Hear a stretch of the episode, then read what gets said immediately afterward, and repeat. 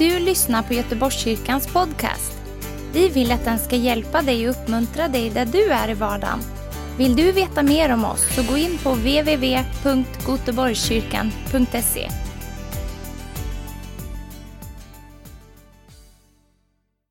Och vi är ju i Apostlagärningarna och hur långt har vi kommit nu Said? Har du koll på det?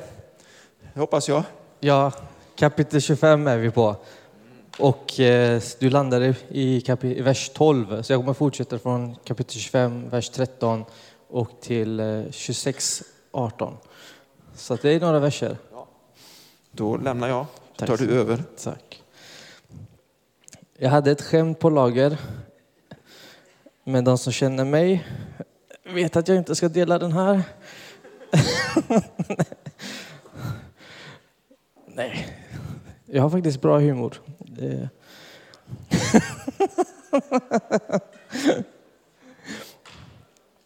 Apostlagärningarna 25, vers 13. Eh, Paul, jag läser från eh, folkbibeln. Några dagar senare kom kung Agrippa och Berenike till Caesarea och besökte Festus. De stannade där flera dagar och Festus lade fram Paulus fall inför kungen. Här är en man, sade han, som Felix har lämnat kvar som fånge. När jag var i Jerusalem framförde judarna, judarnas överstepräster och äldste klagomål mot honom och krävde att få honom dömd. Men jag svarade dem att romarna inte brukar utlämna någon innan den anklagade har mött sin anklagare ansikte mot ansikte och fått möjlighet att försvara sig mot beskyllningen. När det sedan kom hit sköt jag inte upp saken utan satte mig redan nästa dag på domarsätet och befallde att mannen skulle föras fram. Men när hans anklagare steg fram beskyllde de honom inte för sådana brott som jag hade väntat mig. Vad de hade mot honom gällde några tvistefrågor om deras egen religion och en viss Jesus som var, för, som var död men som Paulus menar lever. Jag visste inte hur jag skulle handla i detta fall så jag frågade om han ville komma till Jerusalem och stå inför rätta där. Men Paulus yrkade på att bli kvar för att få sin sak avgjord av kejsaren. Därför befallde jag att han skulle hållas kvar tills jag kan skicka honom till kejsaren. Agrippa sa det till Festus, jag skulle också vilja höra den här mannen. Festus svarade, imorgon får du höra honom. Nästa dag kom Agrippa och Berenike och med pompa och ståt och trädde in i audiensalen salen, tillsammans med befälhavarna och stadens första män. På Festus befallning fördes Paulus in och Festus sade Kung Agrippa och alla ni andra församlade herrar, framför er ser ni den man som är orsak till att hela det judiska folket vänder sig till mig. Hela judiska folket. Både Jerusalem och här och höjt krävt att, man, att han inte ska få leva längre. Men jag har förstått att han inte gjort något som förtjänar döden och då han själv har vädjat till kejsaren har jag beslutat att skicka honom dit. Men jag har inget specifikt att skriva om honom till min herre. Därför har jag ställt honom inför er och framför allt inför dig, kung Agrippa, så att jag efter den här utfrågningen har något att skriva. Jag ser ingen mening med att skicka en fånge utan att ange vad han är anklagad för. Och det här har vi hört innan, att han ska ju inför kungen. Han ska liksom få säga sitt. Men Paulus försvarstal börjar i Apostlagärningarna 26 och vers 1.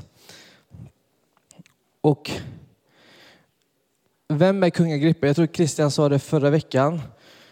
Hans farfars far, hans farfar och så vidare. Hela den släkten, hela den familjen har liksom jagat de kristna, liksom slaktat dem. De har dödat apostlarna, martyrer. Och att ställa sig inför, tänk dig att Paulus får ställa sig inför den här mannen som var mer eller mindre, liksom, hela hans familj har liksom försökt utplåna Jesus, barnen och så vidare. Så det här mannen, Paulus vädjar att liksom, det är dig jag vill prata med. Jag personligen, jag hade nog inte önskat att ställa mig framför honom, för jag vet ju inte vad hans motiv är. Vad vill han med detta? Han kanske är på judarnas sida och vill liksom förvränga saker. Men Paulus, ja du. Men Paulus säger att han är glad. Att han ändå ska få tala inför Agrippa. Och varför är han glad? För att han är insatt i själva judarnas traditioner och kultur. Och det är faktiskt bra, för då vet han att nu när Paulus ska försvara sig inför det som judarna säger att han har gjort, så vet han att den här mannen vet vad han kommer prata om. Sen så ser vi också att i Apostlagärningarna 9, vers 15 så står det så här. Men Herren sa det till honom, gå för han är mitt utvalda redskap för att bära fram mitt namn inför hedningar och kungar och Israels barn. Så här är en delvis en profetia som går i uppfyllelse. Och om man kollar från Apostlagärningarna kapitel 9 fram till vers 26, det har gått några år. Det är inte så att det hände dagen efter när dessa ord talades över Paulus att han fick ställa sig mitt framför kungen. Det tar lite tid ibland att komma dit. Och jag tror liksom att många av oss har fått ord som Gud har sagt och talat över er och ni kanske väntar på att det ska ske. Och i och med det här ordet så blir jag själv uppmuntrad till att det kommer. Det kommer att ske. Om Gud har sagt någonting så kommer det att ske. Vänta tålmodigt. Och jag tror också att det är också en grej som han kanske är glad över, Paulus, att han bara, ah, det är det här som sades innan. Här långt här bort, då sades det här och nu ser jag det ske. Jag tror också han har mer att glädja sig över. Så jag vill bara göra en påminnelse till att vad har Gud sagt till er? Vilket löfte har du fått från Gud? Som du väntar på ska ske, ska uppfyllas. Vänta, det kommer att ske. Ha tålamod. Jag gick också in och kollade på nätet. Jag slog upp löften, Guds löften för dig skrev jag. Och då kom det liksom massa grejer om hur god Gud är mot dig. Och, det, och allt det jag såg det var massa bloggar och det var underbart att se det. Eh, och allt det här stämde. Men ingenstans så skrev någon om liksom, löftet om att gå ut och nå människor för namnet Jesus skull. Och jag, vill bara, jag kände som en inre varning för mig själv också att när man pratar om löften, om Guds löfte om hans godhet, det stämmer. Han är god, Alltigenom god mot dig. Han vill det bästa för dig och mig.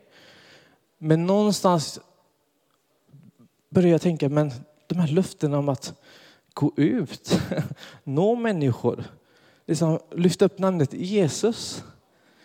De löftena fanns inte på de här bloggarna som jag scrollade igenom. Allting handlade om hur Gud kan göra saker för dig. I ditt personliga liv. Det är inget fel med det. Men jag hittade faktiskt ingen blogg eller något ämne om det inte var någon kyrka eh, i USA, baptistkyrka. Då skriver de, men Gud har också gett ett löfte att gå ut och nå människor. Och jag tror det kan vara bra att tänka lite att bara okej, okay, men det här löftet också i mitt liv, att nå människor och vinna människor är också någonting som vi behöver tänka på och inte att löftet ska bara handla om din personliga utveckling eller framgång, men också Guds rikes. Att vi behöver nå ut till människor. I Apostlagärningarna 26 och från 68 så sammanfattas det så att Paulus som en trogen troende jude konfronterar Agrippa för hans bristande tro. Så Paulus har gjort det väldigt tydligt, väldigt klart och tydligt vem han är inför Agrippa. Jag har varit med dessa människor som förföljer mig. Jag stod bredvid dessa människor. Jag var vän till dem. Jag studerade med dessa människor. De här människorna känner mig, de vet vem jag är. Och utifrån det perspektivet så pratar han till Agrippa. Och Agrippa som är, också har förståelse för traditionerna och den religionen fattar ju det att ja hur kan det vara svårt att Paulus som varit nitisk med tron, nitisk, alltså han har varit pang bara, tuff, stenhård med att följa tron. Han säger Gud kan väcka upp de döda. Och nu tror Paulus på detta. Och nu blir han förföljd för detta. Varför är det svårt att tro att Gud kan väcka de döda till liv igen? Det är liksom det han säger till Agrippa. Varför är det svårt? Och vi möter så många människor runt omkring oss hela tiden. Jag möter mina kollegor, jag bara kolla ut genom fönstret. Kan det här vara bara så här slump? är det verkligen slump? Allt det här, är du en slump? Jag ska bara, förstår ni inte? Det måste väl finnas någonting mer än det här? Och när jag berättar om Gud och Jesus, de bara, ah, men det där, det är för mycket. Det är så svårt att se det. De kan inte förstå det. Men de kan ju förstå att solen finns. De kan förstå att alla atomer och träden växer och människan kommer till liv och vi finns. Och det är så unikt och vi är så unikt skapade. Det kan de liksom bara, ja men det är vanligt. Det är liksom, men det här att, men det finns någonting mer. I Apostlagärningarna vers 9 till 11 så Paulus förklarar att han en gång också förföljde Jesus efterföljare. Och före sin omvändelse trodde Paulus att han måste förfölja Jesus efterföljare och några fängslade han, några dödade han och några tvingade han att förneka Jesus. Så han säger till kung Agrippa, hallå, jag var ju mer radikal än alla dessa personer nu som försöker sätta dit mig. Jag var ju mer radikal än dessa människor. Jag borde, det här, vi borde vända på rollerna nu. Jag borde säga till dem, hallå, ni borde vara inför kung Agrippa för att ni inte har förstått att Jesus är här och har kommit. Det borde varit tvärtom. Men i det här fallet så har, de, har han hela judiska folket emot sig. Och före sin omvändelse så var Paulus en arg man. Och jag tänker att ilskan grundar sig i kontroll och kontroll grundar sig i fruktan. Och fruktan, det är, det är inte himmelskt. Det är inget av de andliga frukterna som kommer från ovan. Och det är någonting som vi behöver också göra upp med. För att har vi fruktan så kan den mynna ut till kontroll, till ilska som inte vi ska bära och som inte vi ska ha. Och det ger ingen himmelsfrukt.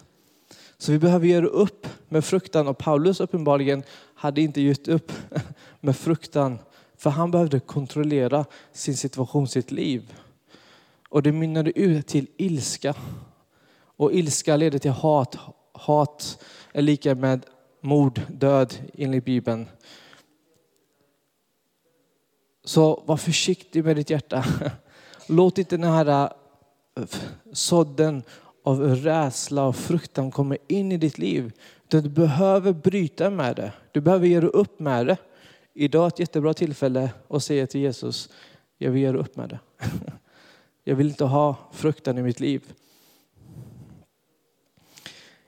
I Apostlagärningarna 26, 12-15 eh, så Jesus uppenbarar sig för Paulus på vägen till Damaskus.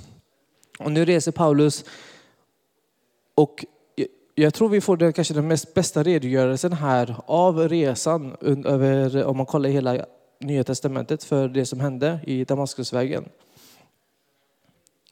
Och här var det, han, han gick på ett uppdrag av hat och förföljelse, men han hade också mandat, han hade auktoritet att göra dessa, detta. Och det var samma ledare som gav honom det här mandatet att göra det som också nu, ännu en gång, det är de som anklagar honom. Samma personer som gav honom mandatet. Samma personer som sände ut honom gav honom mandatet att förfölja de kristna. Och ännu en gång så är jag liksom bara förvånad.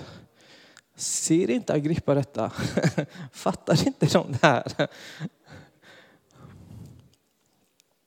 Men som vi vet, och många har hört innan, så säger Jesus Saul, Saul, varför förföljer du mig?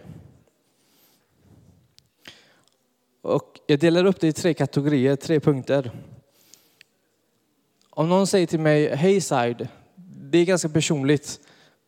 Han känner mig, den personen känner mig. Hej Said, Jesus känner Saul. Jesus vet vem Saul är. Och så säger han, varför förföljer du mig?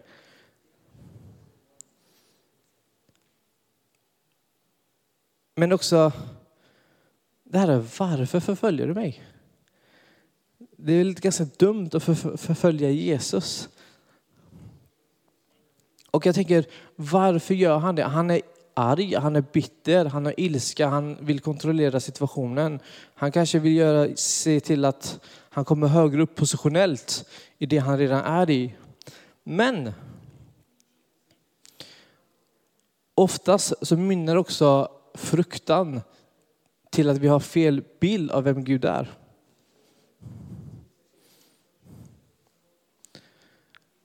Rätt bild av Gud kan förändra hela ditt liv, hela din situation. När Saul förföljer de kristna så har han inte rätt bild av vem Gud är. Han har inte en levande relation till Gud. Den är hård. Den är inte levande. Och din bild av Gud kan skada dig. Och frukten av att din bild av Gud skadar dig skadar din granne. Och jag tror vi behöver ta tag i de här bitarna i vårt inre. Att bara, hur ser jag på Gud? Vad är min bild av Fadern? Och många brukar säga, ja, men ofta så speg, när jag går ut och pratar med människor i stan, jag kom på mig själv att jag sa, men Gud är en god fader, sa jag till dem. Gud är en god fader. Och jag sa det till ganska många personer. Till sist så slog det mig. Deras bild av en far. Vad är det? De har inte samma bild av vad en god fader är. De kollar ju på sin egen pappa förmodligen. Eller någon annan de ser upp till. Så efter det så var jag tvungen att förklara vad det innebär att vara en god fader. Så jag sa till honom, ni får stå ut med mig två minuter till för jag behöver förklara vad en god pappa är, vad en snäll pappa är. Så de får rätt bild av vem pappa Gud är, vad en god fader är. Så att nästa gång jag säger, jag tillhör en god fader, Gud är god, han är en god pappa. Då vet han vad jag pratar om i alla fall vers 16 till 18. Jesus ger Paulus uppdrag på vägen till Damaskus. Och vi alla vet, många av oss i alla fall vet vad som händer här. Men han säger till honom, men res dig och stå på dina fötter. Säger han. Res på dig. Stå på dina fötter. Han manar honom att ställa sig upp och gå. Jag hoppas ni förstår vad jag vill göra nu. Men jag vill att du säger till dig själv, res på dig, stå på dina fötter. Säg det till dig själv, res på dig, stå på dina fötter. Res på dig, stå på dina fötter. Sen så säger han, ty jag har visat mig för dig för detta ändamål varför skickade de religiösa ledarna skickade Paulus med ett uppdrag? Nu ändras uppdraget. Och syftet med uppdraget är att nu att han måste välja Jesus. Res på dig. Stå på dina fötter. Välj ett nytt syfte Säg att jag väljer Jesus. Jag väljer Jesus. Säg det. Jag väljer Jesus. Nu har du stått på dig. Nu står du på dina fötter. Nu har du valt Jesus. Ty jag har uppenbarat mig för dig i detta syfte för att göra dig till en tjänare och ett vittne. Nu kommer några tuffa grejer. Så du vet, du står upp nu. Du står på dina fötter, gör du nu. Du har sagt, det är ändå frivilligt att säga det här, om du vill säga det. Kanske borde ha sagt det från början. Men jag hoppas du förstår, ser mitt hjärta i detta. Paulus fick i uppdrag att vara en predikant. Vilket betyder att han skulle vara en tjänare av det han sett och det som Jesus ännu skulle uppenbara för honom. Vad tror ni jag ska säga nu? Jag ska vara en tjänare av det jag har sett och det Jesus ännu ska uppenbara för mig. Jag säger det åt er, för den som vill säga amen inombords bara. Det kristnas uppdrag är inte att låta budskapet eller hans vittnesbörd tjäna honom. Han är kallad till att känna budskapet. Oftast så handlar vittnesbördet om ditt liv, om din frälsning, om dig själv. Du gör det om dig själv. Fokuset blir du. På samma sätt som vi gick in på dessa bloggar. Jag sökte Guds löften. Det handlar om dig själv. Jag och jag och jag. Jag blir frälst. Det stämmer. Allt det här stämmer. Men fokuset i vittnesbördet måste handla om namnet Jesus. Namnet Jesus måste lyfta upp. När jag blev frälst, jag har sagt det innan, men jag säger det igen. Det var en snubbe som predikade hur länge som helst. Jag kommer inte ihåg vad han sa. Han är känd pastor eller predikant säger Boris till mig. Eh, vad heter han? en gång till. Amritzer. Okej, okay, Amritzer var det. Johannes Amritzer. Men vet du vad jag kommer ihåg? vet du vad jag kommer ihåg? Att det var en farbror, äldre gubbe, på slutet som tar mikrofonen. Och vet du vad han säger? Du som inte tagit emot Jesus i ditt liv, kom fram! Ropar han. Tre gånger. Jag vågade, inte gå, jag vågade inte gå fram. Men tredje gången när han sa Jesus, då kom Jesus till mig. Missionen är, uppdraget är att lyfta upp namnet Jesus.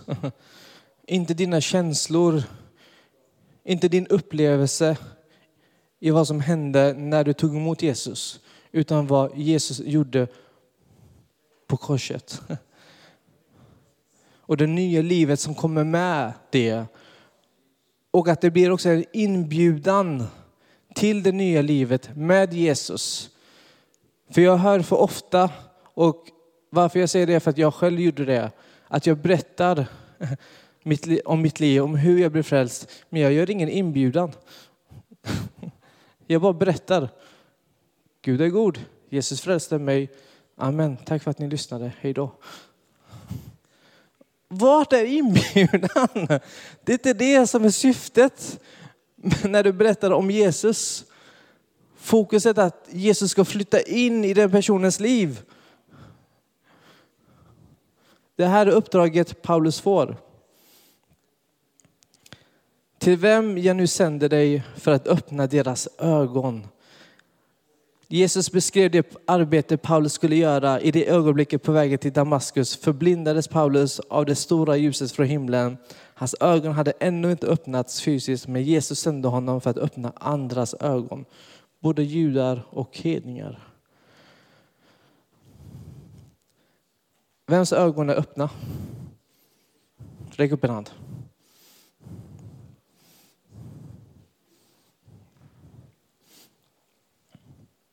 Nu när dina ögon är öppna, vad har du för uppdrag?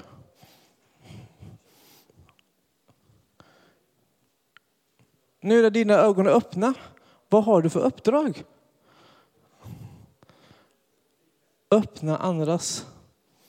Hur gör du det? Du kan säga namnet Jesus till folk. Det är en bra början. De kommer säga, vem är du? Vad vill du? Jesus.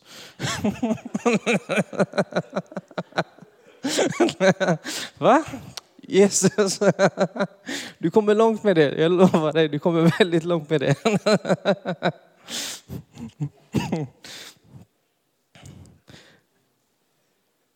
Lovsångsteamet om två minuter kan ni komma upp. Jesus berättade sedan för Paulus om fyra resultat som skulle komma utifrån att ögonen öppnades. Det första är, det är också en liknelse att när Paulus blev blind och att alltså hans ögon öppnades ut, att han gick från mörker till ljus. Han var fast i mörkret. Han var låst där, han var bunden i det. Men Jesus öppnade hans ögon och nu ser han. Men också det här att han blev vän från Satans makt till Guds makt. Han tillhör nu någon annan. Han tillhör Gud nu. Han fick ett nytt pass. Han är medborgare i ett nytt rike, du. Ett nytt land.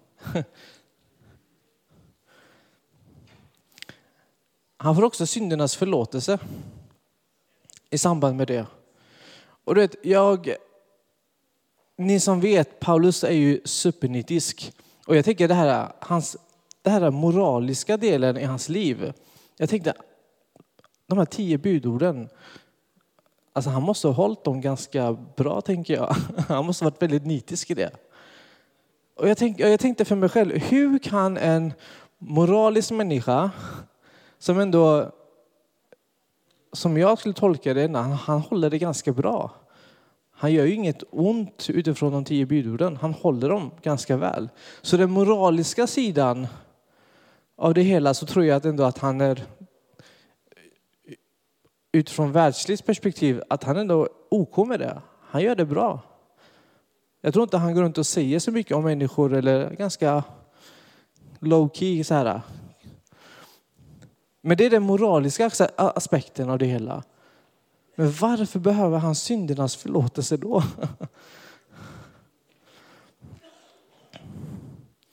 Han behöver bli född på nytt. För att komma in i Guds rike, för att bli ett barn, så behöver du födas på nytt. Och Det här är också det budskapet som han talar om till kung Agrippa.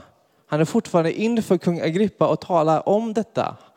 Han lägger upp det på det här sättet för honom att han ska förstå att du kan också ta emot Jesus i ditt liv, säger han till kung Agrippa. Du kan också gå från mörker till ljus. Du kan också bli en himmelsk medborgare. Detta var en inbjudan från Paulus till Agrippa och alla som lyssnade på honom. Ditt vittnesbörd ska vara en inbjudan till att ta emot Jesus och att låta Jesus bli frälsare i deras liv. Ditt vittnesbörd ska inte handla om dig själv. Ditt vittnesbörd ska handla om att folk går från mörker till ljus, får en, lära känna en god fader en helig fader som är rättfärdig. Det är syftet när du delar om Jesus. jag skulle jättegärna låta Christian dela tre punkter om hur man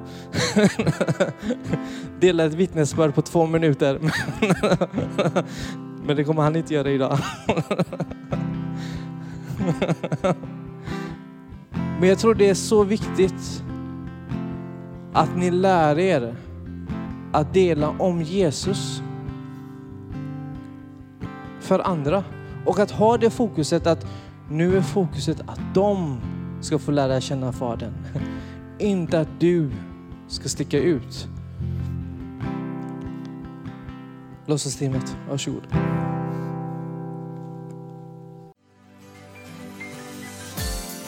Tack för att du har lyssnat. Dela gärna podden med dina vänner och glöm inte prenumerera. Om du har frågor eller vill att vi ska be för något så mejla oss på info. På söndagar har vi veckans höjdpunkt. Då firar vi gudstjänst tillsammans och det vore så kul att träffa dig där. Men vi har även samlingar för barn då?